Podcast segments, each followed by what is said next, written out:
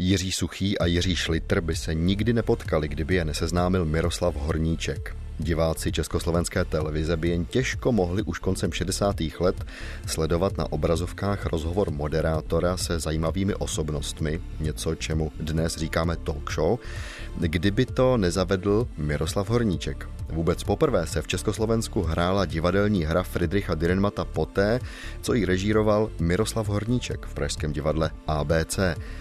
A český pavilon na výstavě Expo 67 v Montrealu by nezaznamenal tak fenomenální úspěch, kdyby jeho hlavním konferenciérem a aktérem nebyl Miroslav Horníček. Právě této zajímavé osobnosti věnuje dnešní pořad publicista Pavel Hlavatý, se kterým je ve studiu David Hertl. Portréty. Pavle, vítám tě, hezký den. Dobrý den. Tak nevím, řeknu to tentokrát já, jenom opravdu několik krátkých životopisných údajů o Miroslavu Horníčkovi, narozen v listopadu 1918, maturoval ještě před válkou v roce 1937 na Reálce, potom vystřídal různá, řekněme, úřednická místa v Plzni, naposledy byl úředníkem v nemocnici a od roku 1941 byl hercem v Městském divadle v Plzni. Už na konci 30. let amatérsky hrál divadlo, čili ten přechod na na tu profesionální scénu byl vlastně, dal by se říct, povlovný. On napsal knížku Spověď na konci cesty, je to takový rozhovor s Janem Hůlou, vyšla v roce 2000 a tam mimo jiné vzpomíná na to, že když začínal hrát divadlo, tak na tomhle samotném začátku bylo i setkání s jednou významnou osobností. Moje první role byla ve Vančurově hře Učitel a žák. Já hrál učitele, kterému mělo být podle Vančurovy poznámky 50. Muselo to být směšné. Poděkoval za pozvání na premiéru, napsal, že nepřijede, ale vzkázal, že jestli se někdo z nás mladých zajímá o literaturu nebo dokonce píše, tak aby se u něho zastavil. Napsal jsem mu, že píšu povídky a on mne pozval k sobě. Strávili jsme asi dvě hodiny při krásném rozhovoru. Měl jsem sebou svoje povídky a on je odsunul stranou a říkal, že by rád věděl, než je začne číst, zda jsem vyznavačem nějakého speciálního směru v literatuře. Ano, řekl jsem hrdě, realismu. Strašně se rozčíl a říkal, jak může dnešní mladý člověk vůbec vyslovit slovo realismus – a já blbec ho začal poučovat, že nemám na mysli měšťanský realismus 19. století. On se ptal, a jaký tedy? A já odpověděl, socialistický realismus. Ptal se, co teď čtete? Život Klima Samgina od Maxima Gorkého. Chtěl mne asi vyprovokovat a řekl, toho pána neznám doporučil mi Joyceova Odyssea, velice těžkou knížku, nad kterou žasl i Šalda, který si s ní nevěděl rady. Potom se podíval do mých povídek a říkal, tady ten odstavec probouzení člověka je napsaný docela dobře, tohle už je slabší. A ptal se, zda píšu jen povídky. Když jsem přisvědčil, tak mi doporučil, abych se pustil do nějaké delší věci. Chápejte psaní tak, že i pozvání k obědu bude pro vás nepříjemné vyrušení.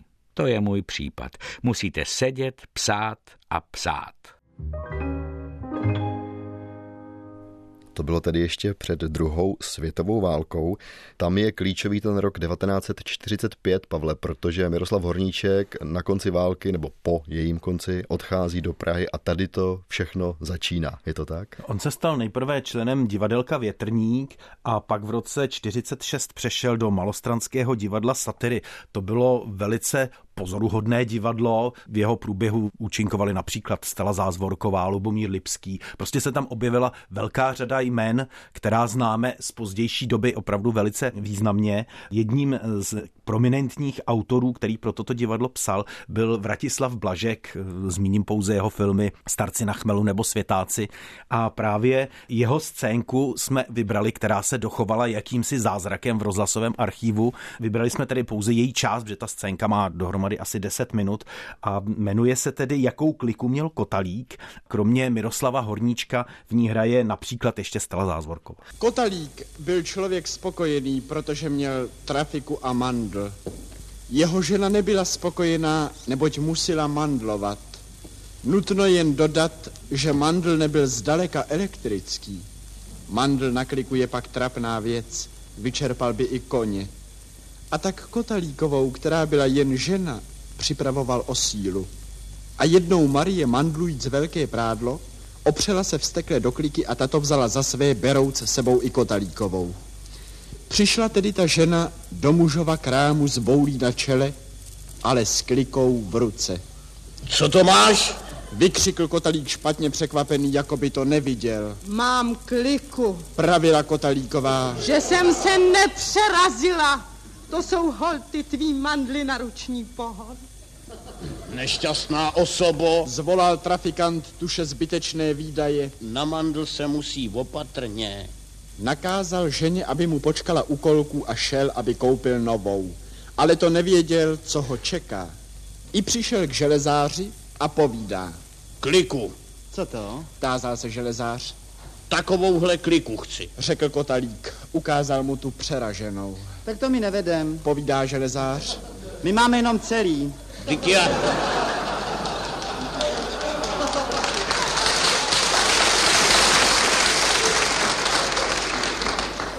Díky já chci celou. Povídá trafikant. Dejte mi jednu celou, ať už jsem bocek. Hoho, řekl železář. Hoho. A pohlíže Kotalíkovi přímo do očí, sypal po slovíčkách. Jo, kliky na mandl jsou, milý pane, obhospodařovaný artikl, prosil bych poukaz. Ale poukaz Kotalík neměl. Když to tak poslouchám, on se psal rok 1948, tak mě moc ani nepřekvapuje, že tohle divadlo skončilo tak, jak skončilo. Divadlo bylo rozpuštěno na základě jiné hry Vratislava Blaška, tuším, že se jmenovala Kuťák nebo tak nějak podobně. Vlastně jeho členové se rozešli do jiných scén, i když později spolu různě v různých eh, projektech ještě spolupracovali. Konkrétně Miroslav Horníček přešel, což je velice zajímavý přechod, přímo do Národního divadla. Bylo mu 31 let, to je přece nádherná kariéra. Proč tam nezůstal, proč tam nevydržel? My známe různé povzdechy z jeho pamětí, různých těch bilančních rozhovorů a podobně a on tam byl skutečně hluboce nešťasten. Miroslav Horníček není typ pro Národní divadlo. Nicméně někdy v těch letech 1954-55 se začaly opět trochu měnit ledy, i třeba pozoruhodnou zmínkou jakéhosi sovětského bohemisty, který se ptal, kdeže tu má divadlo Jan Verich a byl udiven, že Jan Verich žádné divadlo nemá. I tedy začal Verich sobě schánět partnera a protože víme, že Jiří Voskovec v té době pracoval v New Yorku a byl tedy nedostupný, tak se musel poohlížet v Tuzemsku, byl mu kýmsi těch jmén je uváděno více, doporučen Miroslav Horníček. On za ním tedy byl v Národním divadle, schlédl jakési bezvýznamné představení. Po tom představení si s Miroslavem Horníčkem sedl, probral výkony všech herců, včetně uvaděček, včetně hasičů a na konci tedy velmi výrazně výkon Miroslava Horníčka skritizoval, ale dal mu najevo, že si je vědom toho, že jak si je to prostředí, které neumožňuje Horníčkovi rozvinout to nejlepší, co v něm je.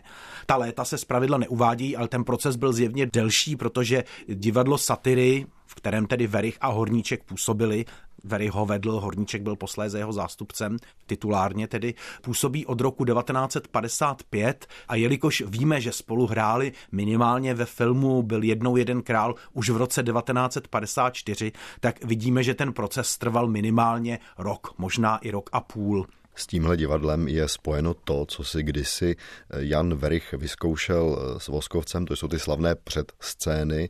Ty horníčkovské, ty jsou hodně známé, vyšly i na deskách, tak nebudete-li se zlobit, my vám dnes žádnou z těchto předscén nepustíme, ale pokud chcete už v tuhle chvíli se můžete na jednu z nich podívat na webových stránkách pořadu portréty na adrese plus.rozhlas.cz lomeno portréty.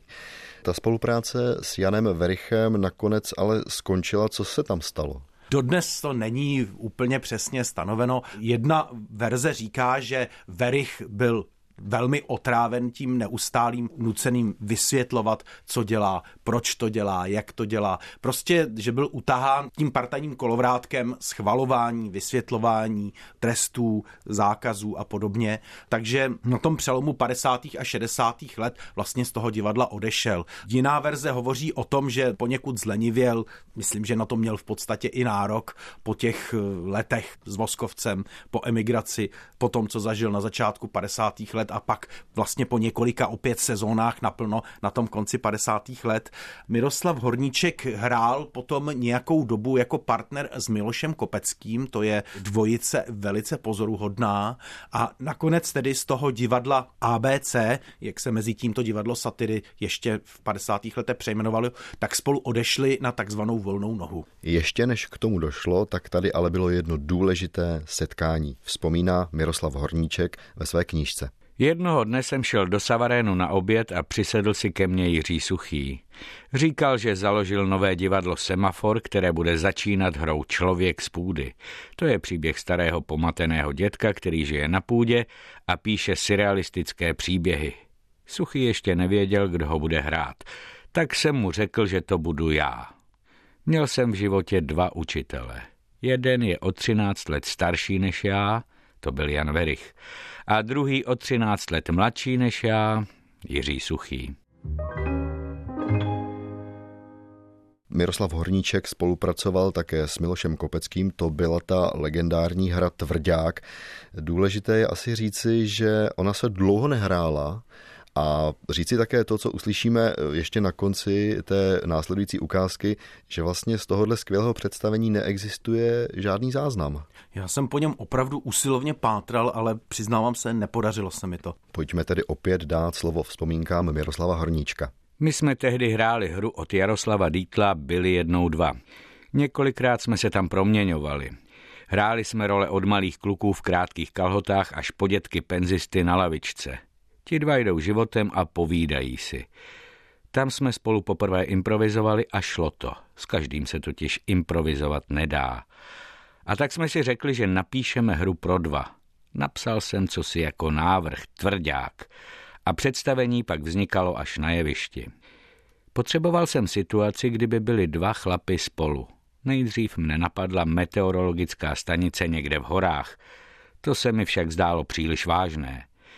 Tak jsme si pak s Milošem vymysleli příběh dvou účetních, kteří dělají v noci bilanci a hledají přebývajících 20 haléřů. On hrál šéfa, já podřízeného.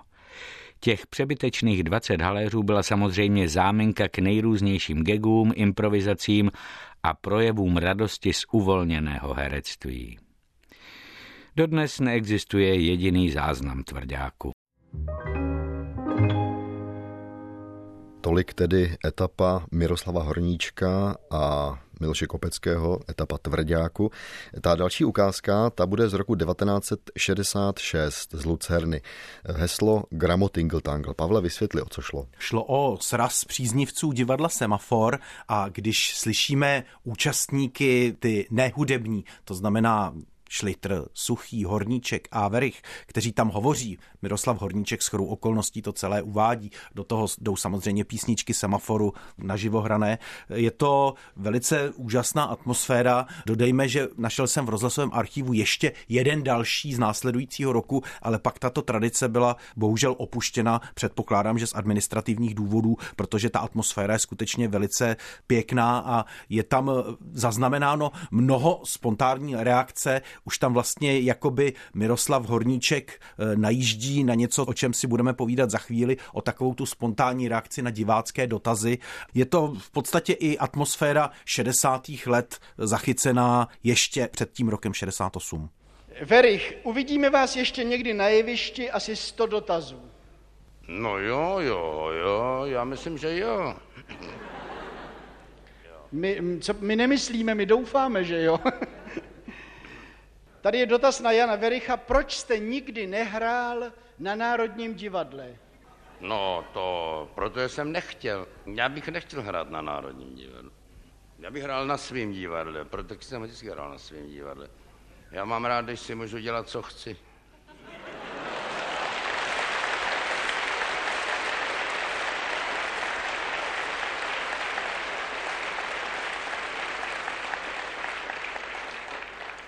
Má váš dům také omlácenou omítku? Ne. Děkuji. Jak to děláte? Lžu.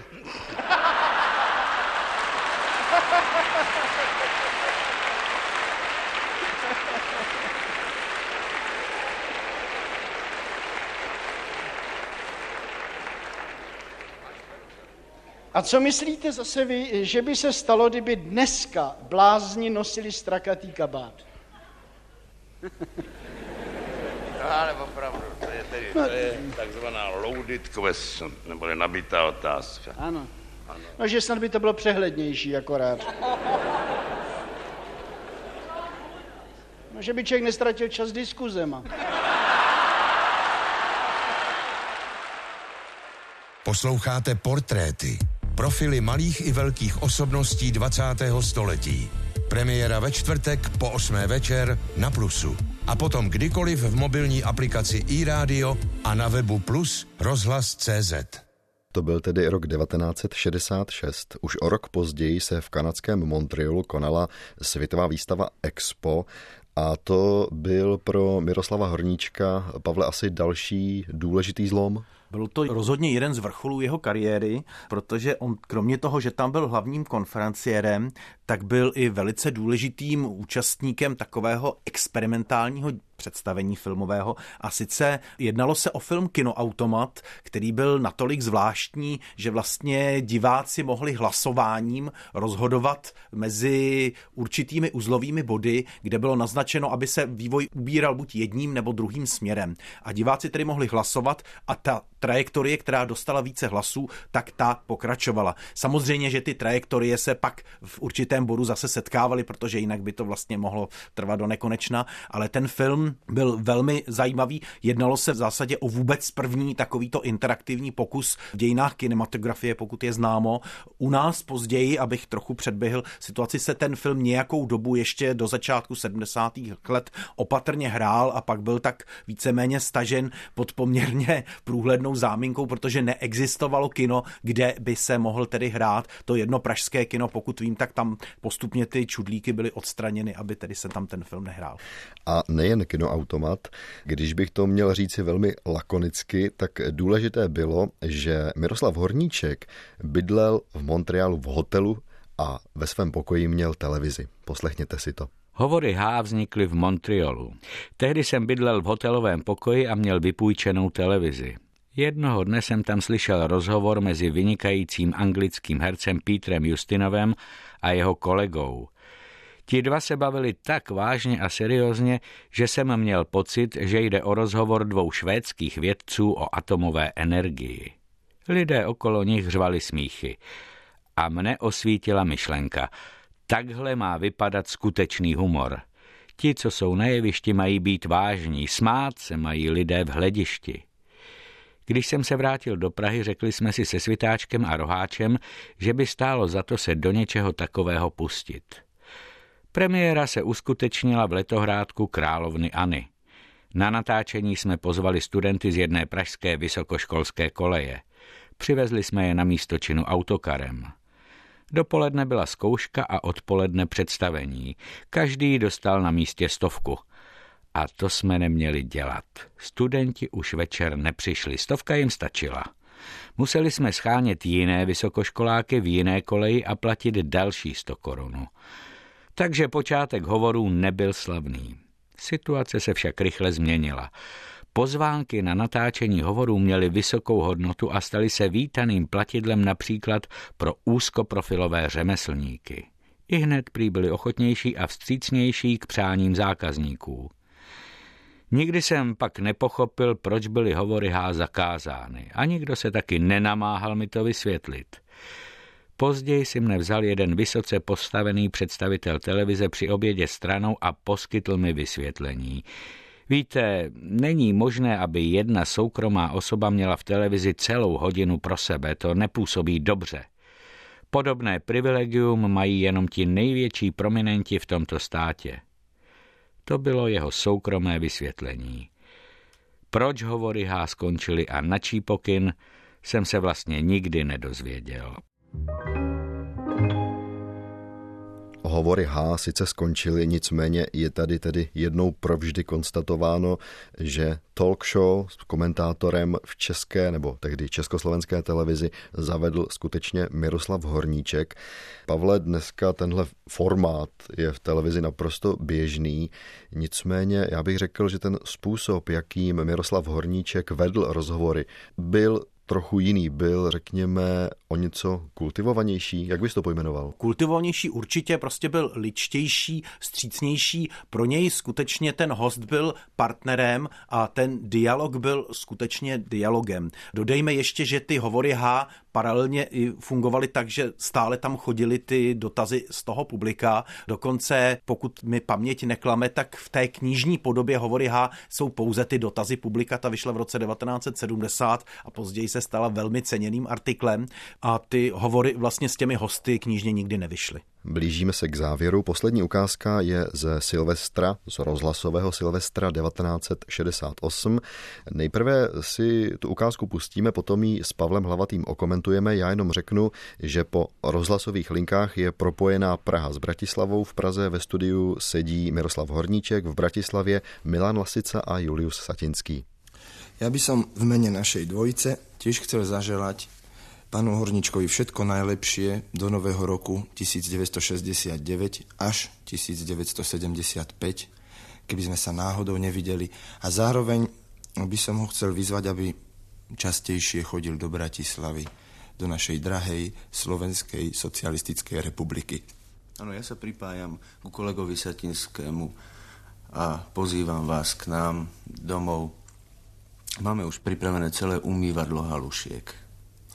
No a já bych, ještě kdybyste byli tak velmi laskaví, k těm haluškám e, přidali aspoň jednu porci gróbské husy. Ano, to zariadíme. Vyberieme nějakou hus v grobe, prehovoríme ju, aby šla do Prahy, no a potom už s ňou naložte, ako uznáte za vhodné.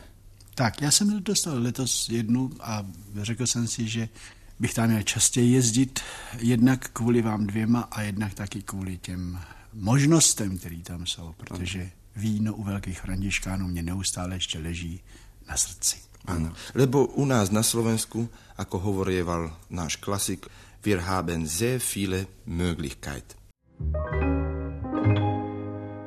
Pavle, když jsem si tuhle ukázku pouštěl poprvé, tak moc jsem se nenasmál, Až když si mi začal vysvětlovat souvislosti toho přelomu prosince 68, ledna 69, tak mi mnohé došlo a myslím, že ne každý z posluchačů také pochopí, o co jde. O co jde? Jde vlastně o v té době už velmi odvážnou narážku na Gustáva Husáka, který se velmi nevybíravě tehdy dral k moci. Ještě nebyl tím všemocným prvním tajemníkem, to se stalo až 17. dubna, ale jeho osobnost už byla taková, že lidé, kteří nějakým způsobem odhadovali politickou situaci, tak věděli, že on bude zřejmě tím, kdo tady tu situaci takzvaně zvládne. Ještě bych dodal možná jeden doplněk z uměl umělecké oblasti. Víme-li, že například brněnské divadlo Husa na provázku se muselo přejmenovat na divadlo na provázku, aby tam ta Husa nebyla v názvu, tak vidíme, že skutečně, ačkoliv nám to přijde nepochopitelné, tak něco takového zasahovalo i do této oblasti. Miroslav Horníček, 70. a 80. léta, určitě důležité je zmínit televizní seriál Byli jednou dva písaři. Určitě velmi důležité je říci, že Miroslav Horníček psal publikoval v mnoha různých časopisech jako komentátor, jako glosátor. Co by si, Pavle, řekl, že pro tohle jeho období je klíčové? Určitě ten zmíněný televizní seriál, eh, dodejme, že on sám si ho cenil ze všech svých filmových opusů vlastně nejvíce. Dodal bych, že právem vedle toho kinoautomatu rozhodně tyto dva jeho projekty považuji za vůbec nejlepší filmové. Pak bych zmínil, co si ještě neuvedl, jeho spolupráci se skupinou Český Skifl, s kterou jednak vydal několik gramofonových desek a podílel se i na jejich koncertních programech, to je vlastně hluboko do 70. let. A pak, i když jeho prózy, to jsme se shodli už v přípravě na tento pořad, i když nám jeho prózy dnes nepřijdou tak silné jako to, co dokázal vlastně živě jako herec, tak pořád to v té oficiální literatuře v době normalizace byl, můžeme říct, špičkový nadprůměr. Nejen dobře utajené housle, ale také cestopisy, třeba javorové listy, listy z Provence nebo pohlednice z Benátek. Co dodat? V roce 2000 dostal Miroslav Horníček medaili za zásluhy a v únoru 2003 v Liberci po dlouhé nemoci zemřel v rodině svého přítele, lékaře Vladimíra Mareše. A já bych řekl ještě jednu věc. V jednom z rozhovorů řekl Miroslav Horníček pozoruhodnou myšlenku, když byl tázán na svobodu a štěstí. A on řekl, svoboda je vlastně schopnost být svoboden. A stejně tak ani štěstí není v tom, co máme nebo kolik toho máme, ale štěstí je schopnost být šťasten. Tím končí ty dnešní portréty, ukázky přečetl David Schneider, technicky spolupracovala Valerie Racmanová. Za spolupráci děkuji Pavlovi Hlavatému. Pavle, naslyšenou. Naslyšenou. A zase za týden se na setkání s vámi těší David Hertl.